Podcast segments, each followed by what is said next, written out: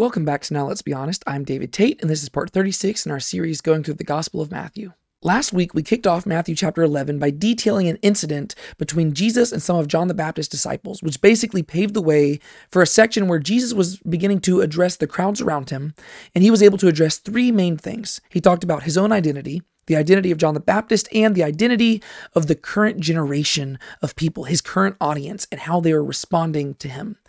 And this really paved the way for what's going to be an increasingly dominant theme in Matthew's gospel, which is the rejection of Jesus. Right? We've begun to see this back in like Matthew chapter 9, where we began to see people kind of reacting to Jesus a little bit differently, and they weren't really just broadly accepting him like we had seen earlier on. And this is going to be increasingly prevalent as the gospel progresses. We're going to see Jesus get rejected more and more and more. And so, what we saw at the end of last week is that Jesus kind of began to rebuke the people, and he was getting onto them for basically not being satisfied with anything. Whether you have John the Baptist showing up and fasting and not drinking, or you have Jesus showing up and partying and drinking, nobody's satisfied, right? They always want something different. And really, it seems like they're just there for a show and they're not actually there for God. That same theme is going to continue into these verses we're covering today. We're not covering that many verses, but we're going to see Jesus addressing that same theme, and we're going to get it, and we're going to get to some of the most popular verses in Matthew's gospel, right? Uh, and so, what we're going to see here is what I've called the invitation of a rejected Messiah. And it's actually kind of shocking whenever you look at this section because a lot of the times people will quote Matthew chapter 11, verses 28 through 30.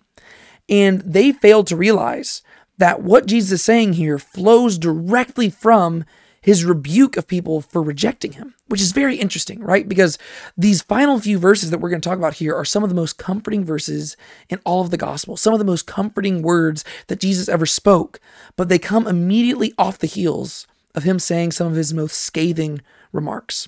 And so, what we're going to do is we're going to hop right in and we're going to start with Matthew chapter 11, beginning in verse 20, and we are going to see Jesus begin to denounce some of the very cities that he ministered to the most. This is what we read. Then he began to denounce the cities in which most of his miracles were done, because they did not repent. Woe to you, Chorazin! Woe to you, Bethsaida! For if the miracles had occurred in Tyre and Sidon, which occurred in you, they would have repented long ago in sackcloth and ashes. Nevertheless, I say to you, it will be more tolerable for Tyre and Sidon in the day of judgment than for you. And Capernaum, will you be exalted to heaven? You will descend to Hades. For if the miracles had occurred in Sodom, which occurred in you, it would have remained this day. Nevertheless, I say to you that it will be more tolerable for the land of Sodom in the day of judgment than for you. All right, so here in these few verses, we have a reference to a bunch of different cities, right? We've got Chorazin, Bethsaida, Tyre, Sidon, Capernaum, I mean, technically Hades as well, uh, and Sodom, right? So we have all these different cities mentioned. So as we walk through this, I'm going to give us some historical context behind some of these just to kind of explain why Jesus is drawing these parallels. But it's safe to say, just at face value, Jesus is not happy in these instances, right? Um, he's turning to the people that he ministered to the most, right? I mean, the cities that he's talking about here, uh, specifically Chorazin, Bethsaida, and Capernaum, these are all the cities that are found in the northern to northwestern region of Galilee, right? So you've got Chorazin and Bethsaida, both of which um, Bethsaida is a, filling, a fishing village right on the edge of the water, and then Chorazin's a little bit away from the water, but not that far. You can see the Sea of Galilee from it. And then you've got Capernaum, which is actually going to be the city that Jesus himself made his headquarters during his ministry. These are the three cities that he's talking about here, and he curses them. He denounces them, and he basically promises judgment upon them. And this is very different from the Jesus that we've kind of grown to expect from the Gospels. And it's actually quite shocking because by the time you get to the end of this chapter, just a few verses from now, Jesus is going to say that he's gentle and lowly of heart. And you've got to learn to reconcile that because on one hand, Jesus says that he is gentle and lowly of heart, but that gentle and lowly Jesus is also willing to curse cities and promise destruction upon them. Right? In these verses right here, we really see Jesus stepping into the role of a prophet. And quite fittingly, a lot of the things that he's going to say here sound exactly like what the prophet said back in the Old Testament. We're going to quote a lot of prophets in today's uh, lesson. So let's walk through this. Then he began to denounce the cities in which most of his miracles were done because they did not repent. So, right off the bat, we kind of see the nature of why he is renouncing them, right? Why he is denouncing them right? These are the places where he did most of his ministry. This makes a lot of sense because, like I said, all you can do, you can just go Google a picture of like just a map of Galilee at this time period, and you'll see where Chorazin, Bethsaida, and Capernaum are, right? They're all very close to one another. And if Jesus' headquarters were in Capernaum, you can imagine that he did a lot of work in Chorazin and Bethsaida as well, right? So these are the three cities that he's mainly dealing with here. And the reason why he's denouncing them is because they did not repent. And your question might be, well, why didn't he denounce all these other cities? Why didn't he denounce, I don't know, New York City, right? I mean, I know that's obviously kind of hyperbolic because New York City didn't exist at this time period. But my whole point is why these three cities in particular? Well, right off the bat, just because of the description here, we kind of get the idea that the reason why he's denouncing them goes back to the whole adage that uh, good old Ben Parker said to Spider Man in all the different versions of the story, right? With great power comes great responsibility, right? You could also say with greater revelation comes greater expectation, right? Jesus had blessed these people by choosing to dwell with them, right? The son of David, right? The heir of Jerusalem, the one who should sit on the throne of Jerusalem, he decided to minister not in Jerusalem, but he decided to go to Galilee to minister. And if you remember, that was a big thing in the Gospel of Matthew. He cited that passage about those who walk in darkness seeing a great light, right? If you go back to the beginning of Matthew's Gospel, I think it was chapter 2, right? He mentions that Jesus ministering in Galilee is really just an amazing act of grace where he is going to these people and ministering amongst them, right? This is an amazing privilege. The Messiah has chosen to begin preaching the kingdom up in Galilee. He's given them some He's given them an amazing privilege, but with that privilege comes a responsibility, right? They are responsible for responding to him. And these people did not repent. With great power comes great responsibility. With greater revelation comes greater expectation. Jesus revealed more to these people than he did to anyone. I mean, think about it. They saw most of his miracles. I haven't seen one of Jesus' miracles, right? I wasn't there right? But these people were. For three and a half years, they got to see him doing some of the most amazing things in the world, and they had no reason to not repent. None of us have any reason to not repent, right? I didn't see these miracles, yet I am without excuse. How much less excuse did they have? Yet they didn't repent. And therefore, Jesus is going to get onto them. And he's going to say, Woe to you, Chorazin! Woe to you, Bethsaida! All right, let's talk about those two cities. Um, for Chorazin, I hate to break it to you, but the only time that we actually hear Chorazin mentioned in the Gospels and in the Bible altogether is in this passage, right? And in the parallel passage, I believe it is in the Gospel of Mark, right? So the only time you hear Chorazin mentioned is in the t- parts where Jesus is rebuking the cities. Um, but Chorazin is an actual city, and um, actually, whenever I got to go to Israel a year ago, right? Uh, I've been to Israel several times, but whenever I got to go the most recent time, I actually got to go to Chorazin for the very first time. And it seems like Jesus' curse was fulfilled because if you go to Chorazin nowadays, it is nothing but black rock ruins. Once again, just go Google it. It's a, it's really a pretty crazy sight because you just see how much it's been demolished, right? Well, Jesus says, "Woe to you, Chorazin." Bethsaida, however, we do read about a little bit more. Uh, Bethsaida is mentioned here in Matthew, but it's also mentioned in Mark and Luke. So all three synoptic gospels mention Bethsaida uh, to just in just various different ways. Uh, Jesus did some different miracles there that we specifically hear about.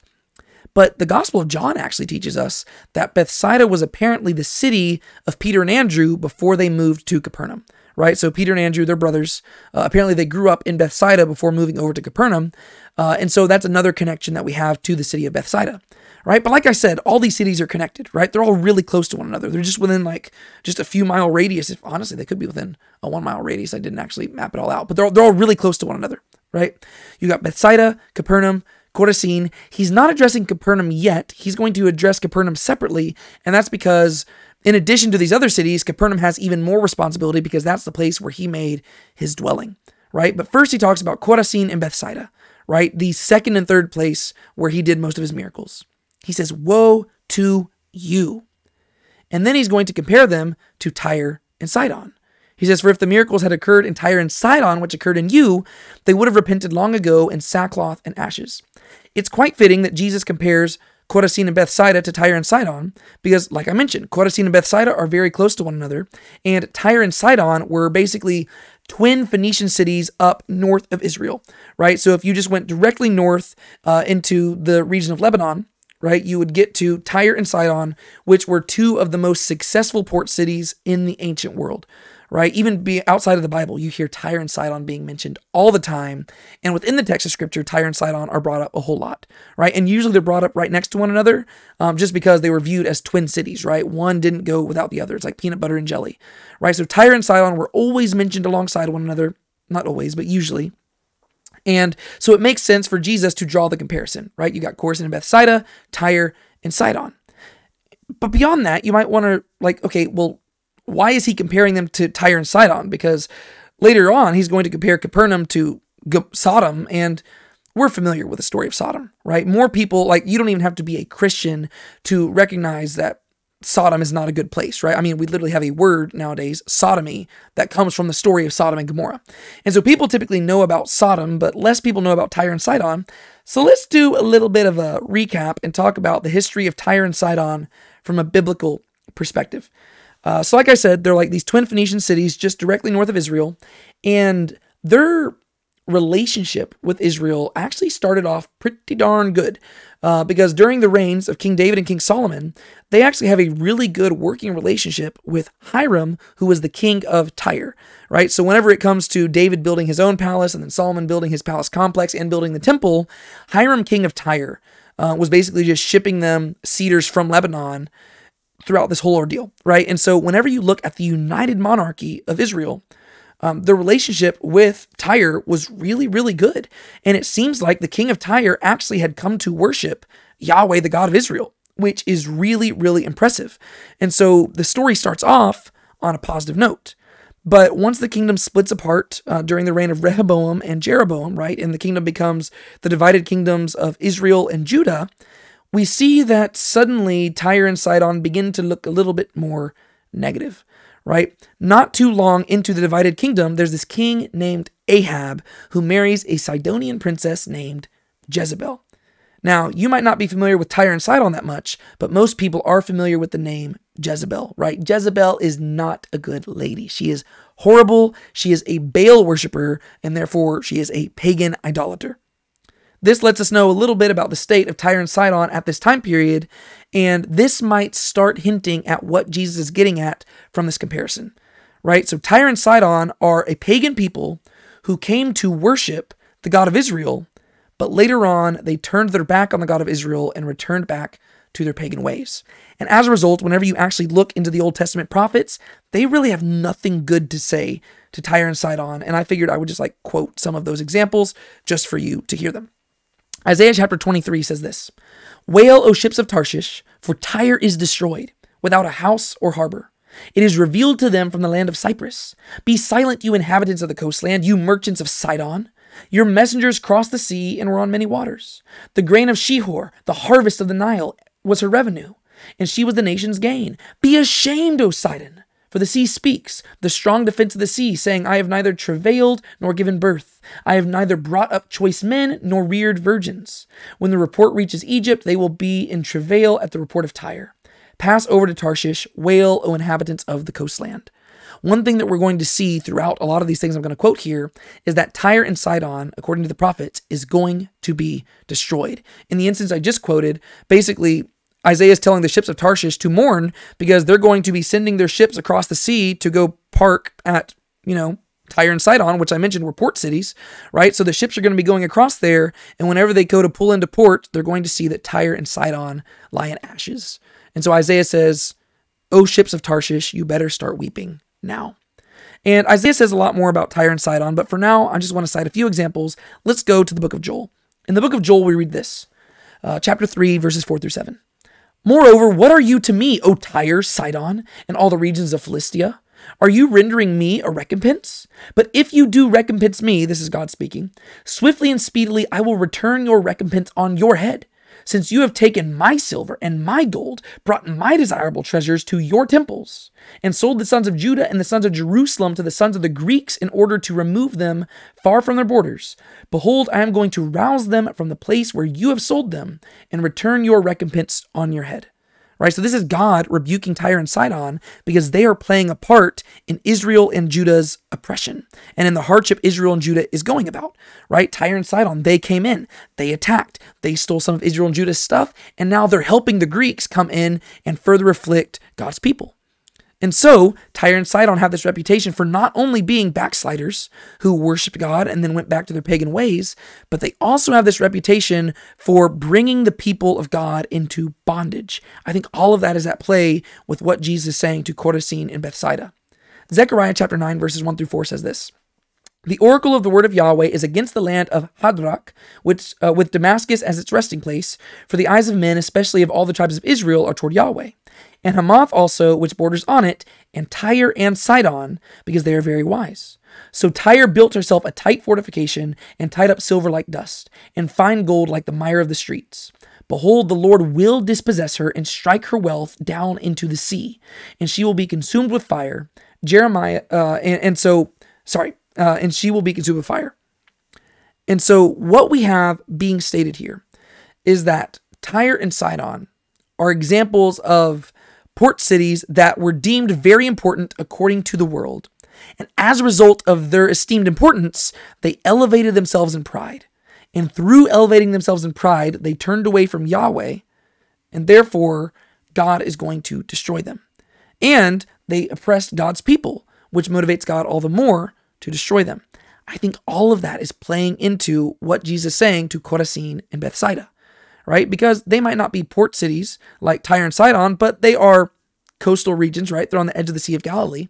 And Jesus has showed up to them and has made them beautiful and rich in a different way than Tyre and Sidon, right? Tyre and Sidon were rich because they had physical wealth. Chorazin and Bethsaida were made rich because the Son of God came to them and performed a lot of his miracles amongst them. But these people who should have turned and worshiped God chose to do what was right in their own eyes. And even though there was a king in Israel, they acted as if there was no king in Israel. In, in very many ways, it's kind of like it was in the days of judge, in the judges, when there was no king in Israel and everybody did what was right in his own eyes. Right? Their king came to them, but he, they did not acknowledge him. Instead of recognizing that he was there to make them rich, they decided to exalt themselves, not repent, and push back against him. Therefore, Jesus says they are going to be destroyed.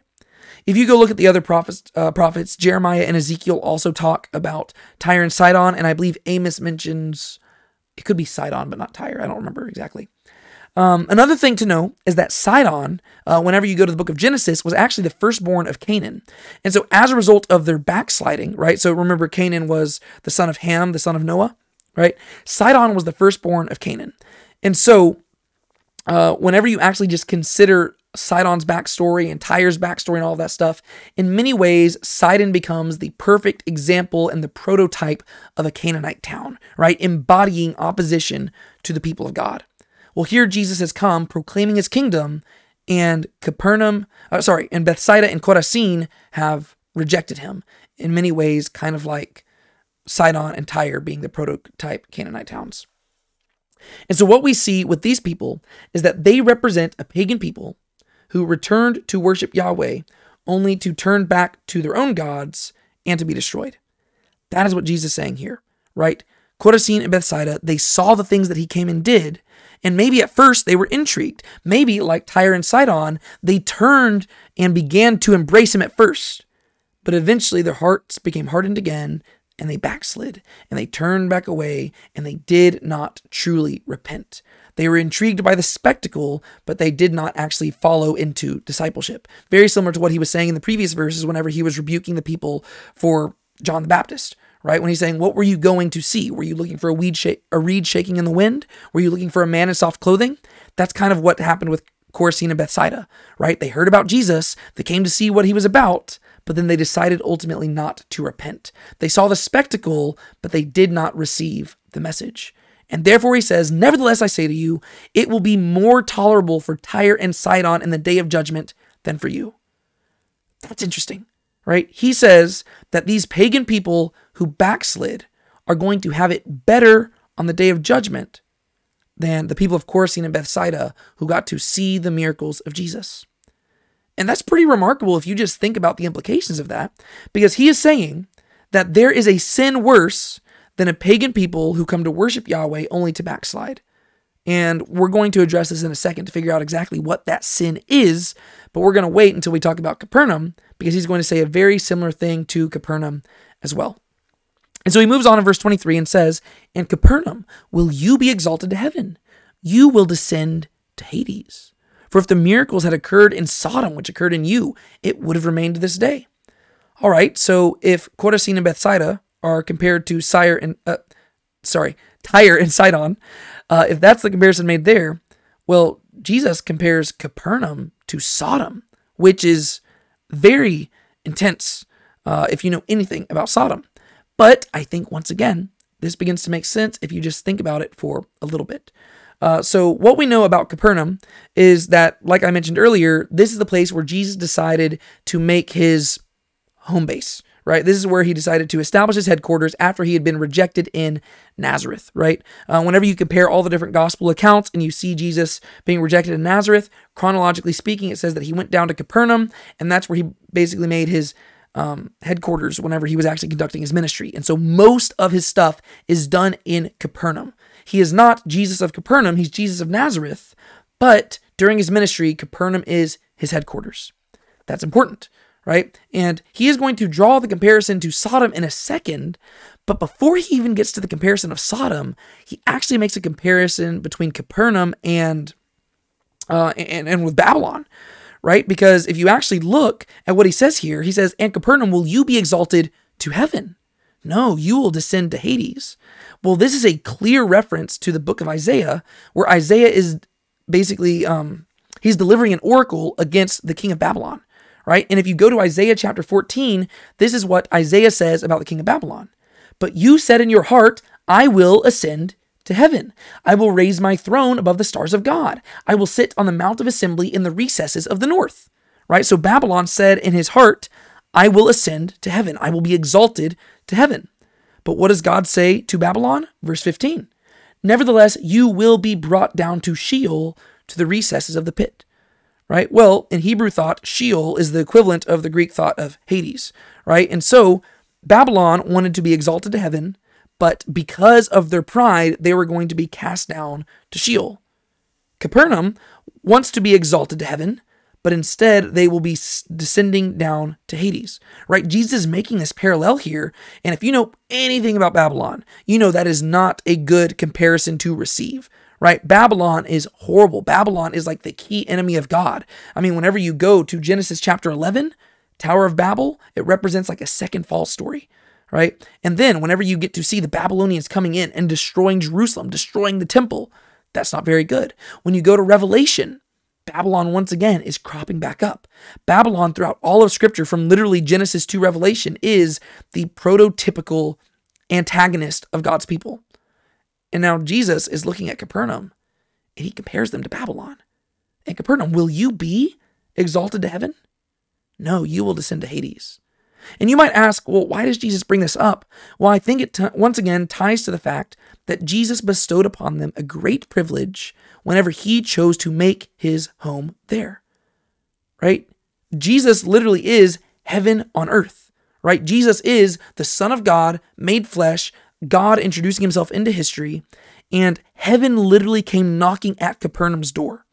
Right? Heaven decided to make its home base in Capernaum Yet they rejected him out of pride, right? And what else is pride but a desire to exalt yourself to heaven, right? That was Babel's whole first thing in Genesis chapter 11. The Tower of Babel, I will exalt myself to heaven, right? That's what they wanted to do, right? They wanted to make a name for themselves.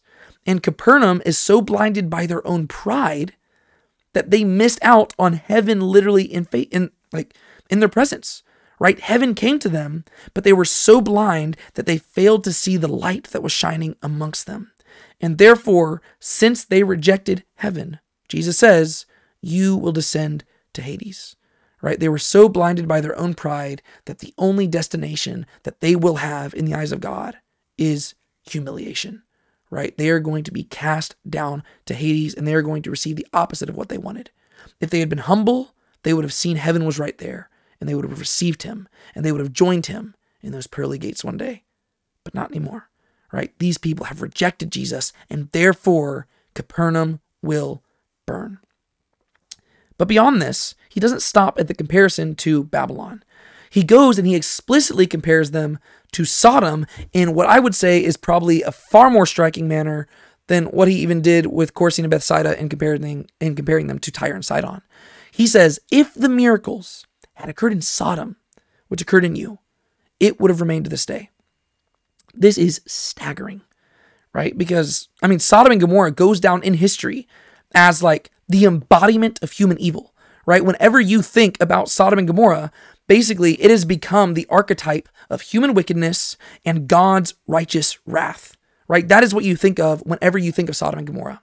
Yet Jesus says, if the people of Sodom and Gomorrah had seen what Capernaum had seen, they would have repented. And remember, like, I mean, even before Sodom and Gomorrah was destroyed, if you go back to Genesis 18, you literally see Abraham talking with God and talking about how there's literally no righteous people in Sodom, right? And if there were even 10, God would have spared the whole city. And Jesus says, if those wicked people, there weren't even 10 righteous people in all of Sodom, if if those wicked people had seen the miracles that Jesus had performed, Sodom would not have been destroyed because apparently they would have repented and be made righteous, right? So, what Jesus is saying here is very, very strong. And it gets even stronger if once again you go back to the prophets and see what the prophets have to say about Sodom. Uh, because what the prophets will do is what Jesus is doing here. And oftentimes, in order to rebuke the people of Israel and of Judah, what they'll do is they will literally compare Israel and Judah to Sodom. And so when you go to Isaiah chapter 1, the opening verses of Isaiah, he says this verses 10 and 11. Hear the word of Yahweh, you rulers of Sodom. Now, he's not literally talking about Sodom, he's talking about the rulers of Judah, but he calls them the rulers of Sodom. Hear the word of Yahweh, you rulers of Sodom. Give ear to the law of our God, you people of Gomorrah. What are your multiplied sacrifices to me, says Yahweh? I have had enough of burnt offerings of rams and the fat of fed cattle. And in the blood of bulls, lambs, or goats, I take no pleasure. This is interesting because what we see here is that apparently the association of Israel and Judah with Sodom is not simply a matter of not being religious enough, right? Because here Isaiah compares Israel and Judah to Sodom, but they're still offering sacrifices in the temple. They're still doing things that look like Yahweh worship. But that's not the issue God has with them. God's issue with them is their heart, right? Their heart is not repenting.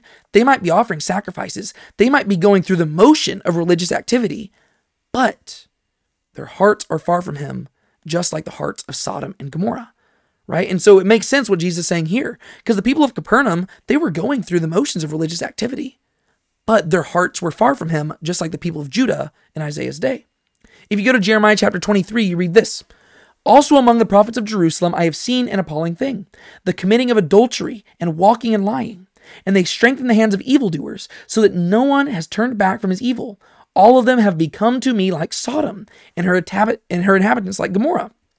So Jeremiah makes the same exact comparison, right? Jeremiah looks at the people of Judah. He sees all the evil they're doing. He sees how they give lip service to God, but they're not actually worshiping God. And he says they have become like Sodom, right? They are people acting like they're righteous when really there's not even 10 righteous men amongst them. But then I think the big question becomes what was the actual sin of Sodom, right? Because whenever we think of Sodom, the main thing we think of is sodomy. And that's because whenever you read the story, the men of Sodom were wanting to do some pretty messed up things to the angels that God sent there. And to be fair, that is one of the primary sins of Sodom. But let's actually go see what Ezekiel says about the sin of Sodom, because I think this will shed light on why Jesus compares Capernaum to Sodom. In Ezekiel chapter 16, uh, verses 49 and 50, Ezekiel says this Behold, this was the iniquity of your sister Sodom. She and her daughters had lofty pride, abundant food, and quiet ease, but she did not strengthen the hand of the afflicted and needy. Then they were haughty and committed abominations before me, so I removed them when I saw it. So there's a few things that Ezekiel highlights there that God held against Sodom right? One of them at the very end is that they were proud and they committed abominations, right? That probably ties into the messy things and the really messed up stuff they were wanting to do to those angels that God sent. But the things that Ezekiel lists before that are that they had lofty pride, abundant food, and quiet ease, right? So they had, like, they had been provided all these things by God and they were really well off. But she did not strengthen the hand of the afflicted and the needy, right? So, really, what God was holding against Sodom is that they had been really blessed by God, but they did not care for the people who came to them, right? Really, the sin is primarily in hospitality, right? They were not being charitable with what they had been given. Now, this should hopefully begin to make you understand what's going on here. If you remember why Lot chose to dwell in Sodom, it was because this place was luxuriant. He compares it to Eden itself. But if you go to the region of Sodom nowadays, it is desert region, right? So that's how the destruction fell upon Sodom, right? It took turned Eden into a desert. And now here Jesus is not in the south of Israel, but he's in the north of Israel, where things are very luxuriant and verdant right? So down in Judea, which is near where Sodom's at, well, that's desert region, right? That's the Judean desert. But up in Galilee, these are farming villages. This is where people are, you know, there's fishing villages, right? There's rolling hills of green grass and all sorts of things like that. Well, Jesus is talking to people who are dwelling in a land kind of like Sodom. They have been given all these things by God. They have everything well off. The people of Judea have to come to them for their fish and they have to come to them for their crops and stuff like that. The people of Capernaum have it really, really well. And beyond that, they had it so well that Jesus himself came and dwelt amongst them. But like the people of Sodom, they reacted to Jesus in an inhospitable manner, right? Rather than receiving him as the gift that he was, they decided to reject him and to not repent. And so Jesus says to them, if the miracles had occurred in Sodom, which occurred in you, it would have remained to this day. This is interesting to me. Um, I feel like I say that phrase a lot, but that's because I find a lot of things interesting. Um, Leonard Ravenhill has a book called Sodom Had No Bible. And uh, I actually have had this book for many years and I've still yet to read it, but that's because I'm still convicted by the title itself, right? Sodom was destroyed by God despite the fact that they had received no revelation from God, right? They had no Bible. They were a pagan people and they, you know, I mean, like, like like, like, like there's the fact that they were like they did not have a covenant with God, right? They did not have a covenant between God. They were a pagan people. They had received no revelation, yet God still held them accountable for their sin and destroyed them. What Jesus is highlighting here is that the people of Capernaum are no sodomites, right? They have received so much more revelation. First off, they had the entire 39 books of the Hebrew of the Old Testament, right? of the Hebrew Bible. They had all of those that they had been able to study. They should have known who the Messiah was. They should have been able to recognize him when he came to them.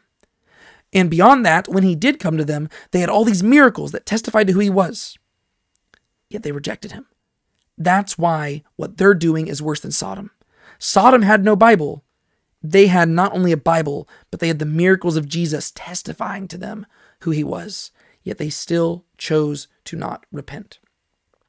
And so ultimately, I think that what Jesus is getting at here, and he rearticulates it here in verse 24, is that the greater sin facing, uh, well, the greater sin committed by Chorazin, Bethsaida, and Capernaum compared to Tyre, Sidon, and Sodom, the greater sin they've committed is that they were indifferent to Jesus, despite the fact that they had received greater revelation than all these people, right? Tyre, Sidon, and Sodom, none of them received any of the oracles of God right? None of them had prophets come marching to their doors and tell them what they were doing wrong.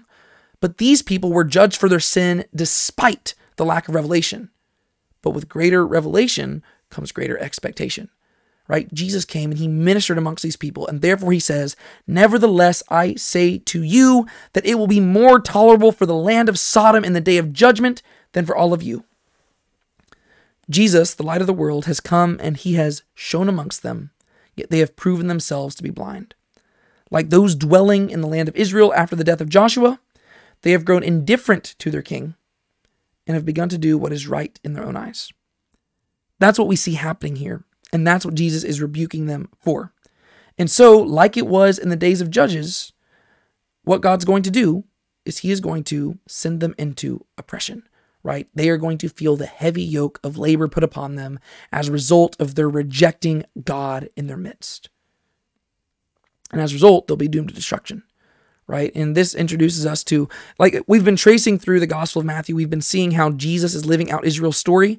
This is what we are in the midst of the book of Judges right now, right? Where the people of Israel, they are not acknowledging their king, who is God, and they are doing what's right in their own eyes. And as a result, God is sending them into these cycles of oppression and deliverance, oppression and deliverance. Jesus came to them, he presented himself to them, they renounced him, and so he says, Woe to you! He denounces them, and they will be destroyed. On a personal note, before we even go to these next verses, I just want us to reflect on the fact that we have even more revelation than what they did, right? We don't have just 39 books of the Old Testament, we have all 66 books of the Bible. We also have the full ministry of Jesus in context that was handed to us in those 27 books of the New Testament. Right? So we have greater understanding, greater context, and if we are Christians, we have the Holy Spirit of God dwelling inside of us to help testify to us about these things. And so we need to be very, very careful because Sodom had no Bible, yet they were held accountable. Chorazin and Bethsaida and Capernaum, they had received more revelation and they were held accountable as well we have even more than that. And so before we move on to this, I just want to uh, issue a warning. Make sure that you're responding to Jesus correctly. Don't just give him empty religious activity. That's what he's about to talk about. Give him your heart, give him your everything. This then leads us to the end of Matthew chapter 11, where Jesus says this At that time, Jesus said, I praise you, Father, Lord of heaven and earth, that you have hidden these things from the wise and intelligent and revealed them to infants. Yes, Father, for this way was well pleasing in your sight. All things have been handed over to me by my Father. And no one knows the Son except the Father, nor does anyone know the Father except the Son, and anyone to whom the Son wills to reveal him. Come to me, all who are weary and heavy laden, and I will give you rest. Take my yoke upon you, and learn from me, for I am gentle and humble in heart, and you will find rest for your souls. For my yoke is easy, and my burden is light.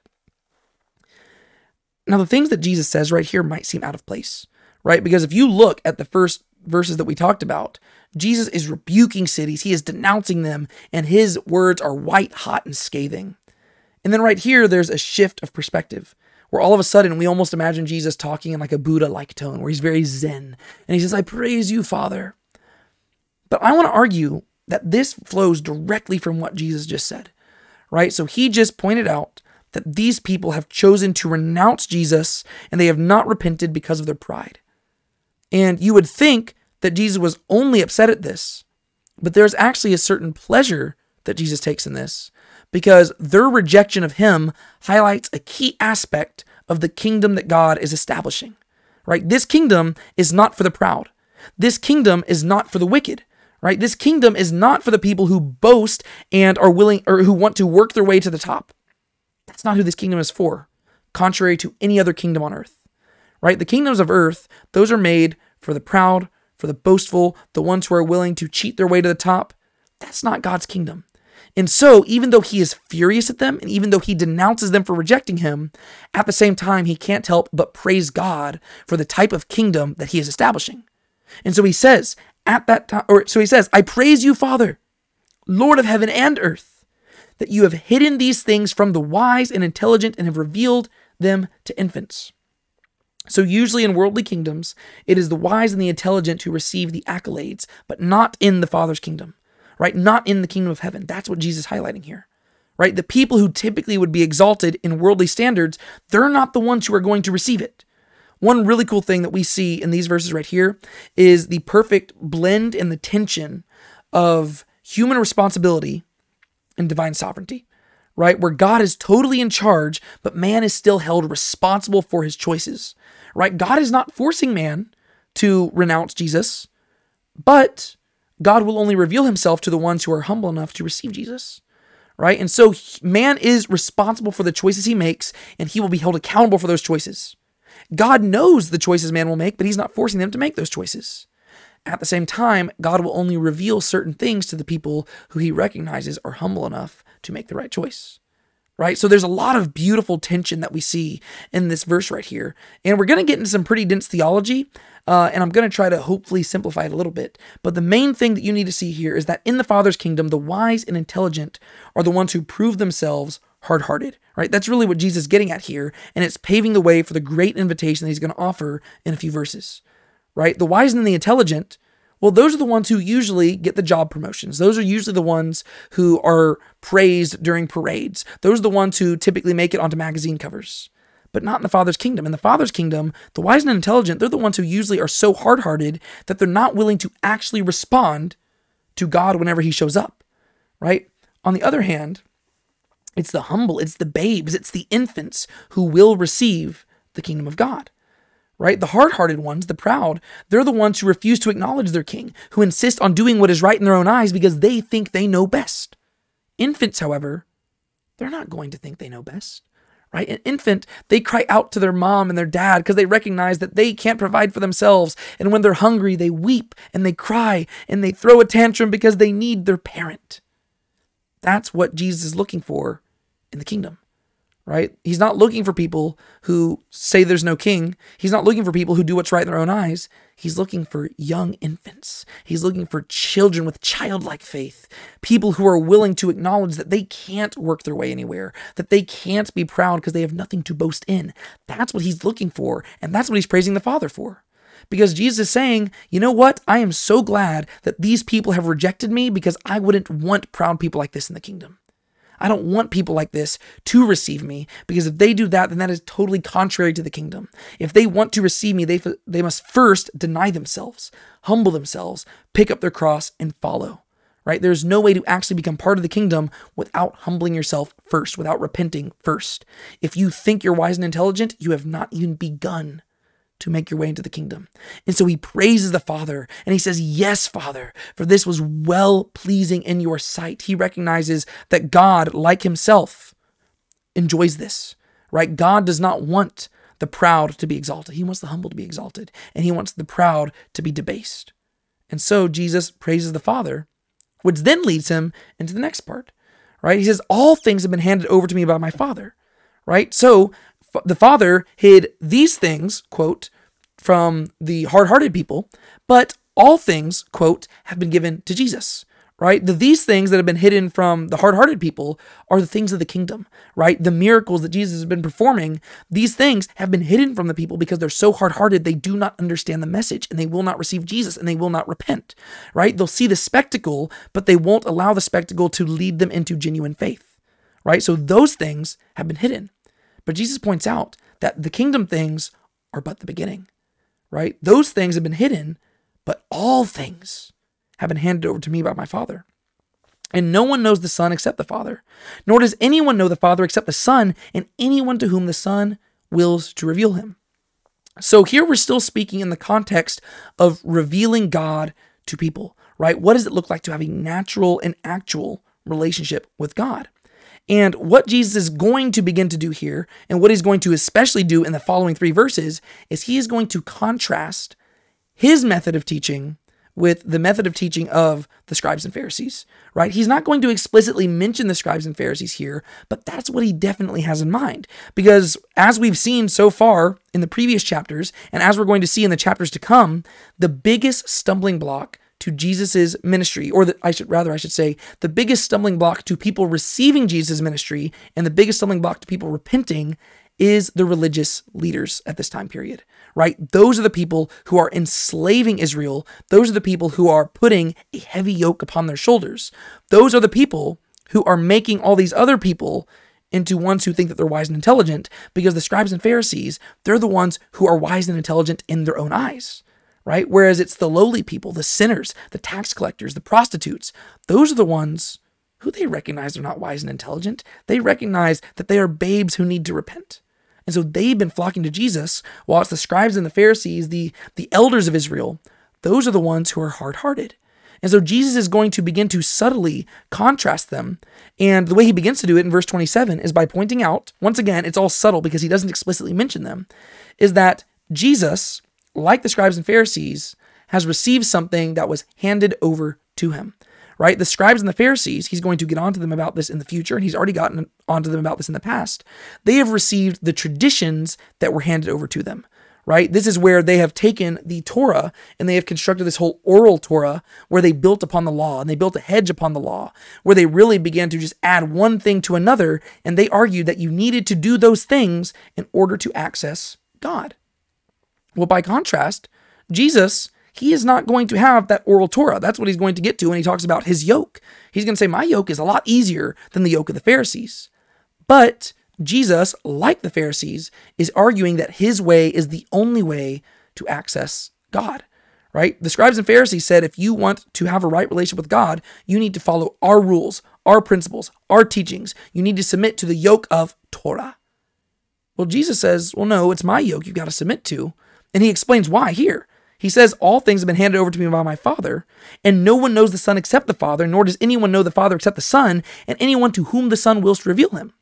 He says, If you want a right relationship with God, you've got to go through me, because no one truly knows me except the Father, and no one truly knows the Father except me. And so, hint, hint, nudge, nudge, subtle wink, if the scribes and the Pharisees are telling you that they are the ones who know the way to the Father, I hate to break it to you, but they're getting it wrong.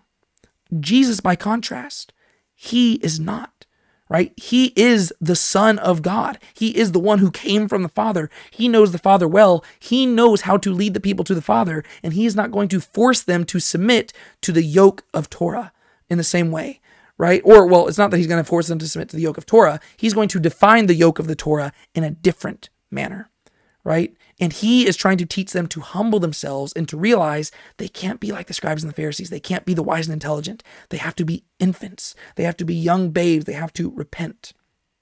And so this is where Jesus begins to give out his great invitation Come to me, all who are weary and heavy laden, and I will give you rest. Take my yoke upon you and learn from me, for I am gentle and humble in heart, and will find and you will find rest for your souls. For my yoke is easy and my burden is light. So, like I mentioned, the scribes and the Pharisees, um, like, he doesn't explicitly mention them here, but it's very evident given the context of Matthew that this is who he has in mind, right? He's contrasting himself with them, right? The reasons why Capernaum and Bethsaida and all of the people are rejecting him is because the scribes and the Pharisees are leading them astray right? The scribes and the Pharisees are the ones who are leading the people into bondage, into a much heavier yoke, and they are placing all these heavy burdens upon them. And Jesus arguing that the burdens that are being placed upon them are unnecessary burdens. Right? All these extra laws that the people have created, all those extra things, all those are unnecessary because only the Son knows the Father. And only the people who the Son chooses to reveal the Father to will also know the Father. And the Son has made it clear that he and the Father agree that the only people who he's going to reveal the Father to are the ones who are gentle and lowly like him. Right? You can't be wise and intelligent and have the Father revealed to you because you're trying to work your way there. You're trying to submit to a yoke that is not the yoke of God. Right? And so Jesus says, That's not how I work right? If you want the Father revealed to you, you've got to go through me. What Jesus is saying here is the same thing he says in John chapter 14. I'm the way, the truth, and the life. No one gets to the Father except through me. That's what he's saying right here. He says, I am the only way. And so, all those things, those extra yokes that are being put upon you, those are bad yokes. Those are unnecessary yokes. It's one thing for you to choose to hold yourself accountable and go the extra mile. But whenever you start teaching the traditions of men like they're the commandments of God, then we've got a really big issue. And Jesus says those yokes, they're not necessary. So he says, Come to me, all who are weary and heavy laden. I will give you rest. Jesus, right here, just to be clear with this, he is speaking as God, right? There is no rabbi on the face of the planet who would dare make a boast as big as this, right? To say, Come to, I mean, think about that, right? Imagine if I look to you on this YouTube channel or on the podcast, however you're listening to this. What if I said to you, Come find me and I will be the one to give you rest to your souls? You would think that I was getting ready to start a cult, right? Humans don't speak this way. Jesus is speaking this way because he says that he is the Son of the Father. He is the Son of God. He is God in the flesh, and he is speaking with the authority of God in the flesh. The rabbis wouldn't say this stuff, right? They would say, submit to Torah and it will give you rest but the way they defined the yoke of Torah was vastly different. Uh, and just in case, I guess I haven't explained this yet, the word yoke, right? We think like we don't use the word yoke a lot nowadays, but yoke was a common metaphor. Um, it's basically like this long wooden beam that you would put on your shoulders, right? Yoke was a metaphor for servitude or slavery, right?